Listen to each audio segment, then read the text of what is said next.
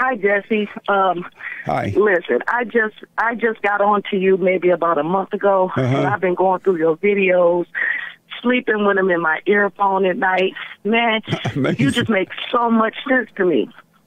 What I'm calling about is like I grew up with a lot of hatred against white people, Yeah. not because they did anything to me, but because of what I was hearing in my household. Yep. So, like, it was like my mother was one of the first black executives here in Michigan and working for Michigan Bell. There were times where she would go to work because my dad felt like if she had to drive to the suburbs to go to work, she needed to be in a nice car. So he always had her in a Cadillac or a Lincoln, something like that. Yeah. I remember when my mother would come home and on her yellow Lincoln was written "nigga bitch" on her Lincoln. You know what I'm saying? The white folks didn't like they didn't like her working out there. Yeah. You know, she she dealt with a lot of racism, which at her job, because she was one of the few black executive smart women, educated, so she got a lot of that. But she did get a lot of white friends with that. Yeah. So, but what she would come home and say, it would have us kids and other people who didn't deal with white people on a regular basis. See, I never dealt with white folks. I lived in the hood. You know, she dealt with them when she went out the hood and went to work. So I didn't have to deal with them. So I didn't get that racist because she was saying those things. I treated people how they treat me. Yep. Absolutely. So we so we go down to the casino. Fast forward to now, maybe a year ago, and we were getting on the elevator, and there was some white people coming. Said, I held the elevator door open. She was like, "Why did you do that? They wouldn't have held it open for you." And I'm looking at her like, "Ma, first of all, first of all, that wouldn't have been nice. Second of all, we're in the casino trying to win some money. We got to come in here positive. Know, I'm coming in with all of that." That's but right. That's the mindset. Yeah. But that's the mindset. But I had to separate myself from that and say, hey, white people ain't did nothing to me. Yep. That's so when right. my mom, me and my mom have conversations, I have to tell her, hold on, ma. See, I didn't experience what you experienced, so don't put that weight on me. Nice. I haven't. If if anything racist happened to me, I didn't know about it. I really didn't. If it was something pertaining to a job behind the scenes, I didn't know about it. But having no white person ever disrespected me or did anything to me for me to walk around and be hating white folks like black folks do. That's right. And and and Trump, every time I ask black people, well, what did he do wrong? Well, what's wrong with that? They don't have an answer. Yeah. They're just followers. So many black people are just followers of what somebody else said 100%. without researching and reading themselves. Yeah. So that's why I like you. You bring enlightenment to black people, and a lot of them hate it. They get on here and get mad at you. But hey, my daddy was in the military. He he raised me to answer questions and to talk to people, look them in their eye, and that's what you did. Right on. You are blessed to be able to see that. And so when your mother did go to work and someone put paint on her car, that wasn't racism, that was hatred.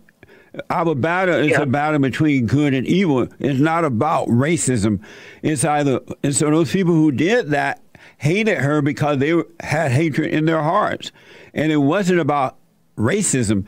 And if we understand that it's a battle between good and evil, you either have hate or you have love, we can resolve the problem.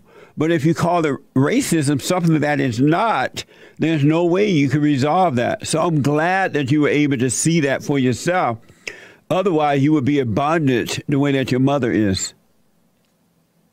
I've also worked in um I worked in the fish market for years and I would watch black people come and go, come and go because they had this mindset that the white people is telling them something to down them. No, this woman likes her job clean like this. She likes this done like this. She's the owner, regardless if she's white or not. Yeah. I'm gonna do what she told me to do. Yep. And and I watch people just come and go. Oh, she said that to me because I'm black. Or you see how she talking to me? No, she your boss. She gonna tell you what to do. Yep. whatever she is, you want that check, you shut up and do it.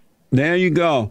And this is why a lot of people don't, a lot of companies don't want to hire black people because you're going to get that attitude.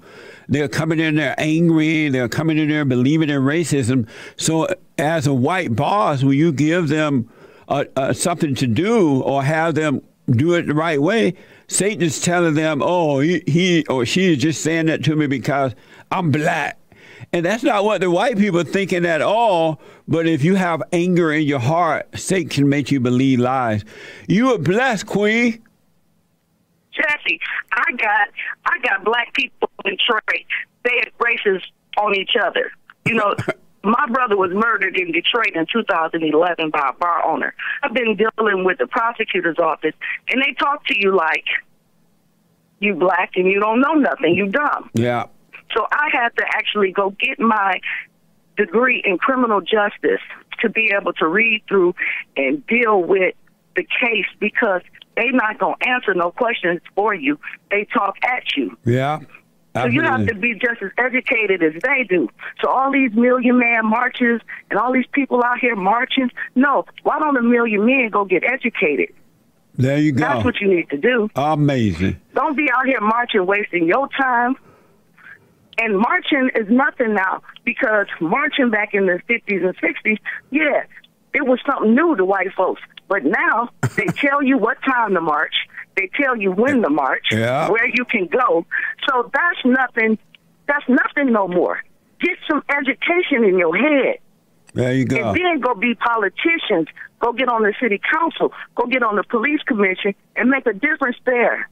Amazing. But marching up and down the street, that's about the dumbest thing. And I ain't wasting my time marching behind no criminals that got not saying they got what they deserve, but you got to do what's right when it comes to the police. Absolutely. Absolutely. Queen, God bless you. I appreciate you calling me. Call me again. I listen to you every day, man. I love you. Thank you. I love you as well. God bless you. Amazing. See, don't worry.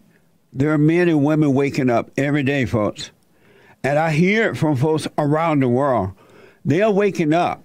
So don't believe what you see with your eyes that it's over. It's not over. And don't be afraid. God is with you. He really is. Greater is he that's in the sons and daughters of God than he that's in the sons and daughters of Satan. You just need to relax. Seek the kingdom of God in his right way, and life will be amazing. Amazing.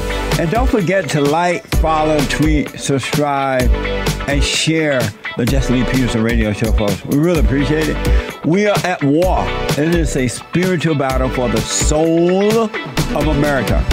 And it's going to take all of us to do it.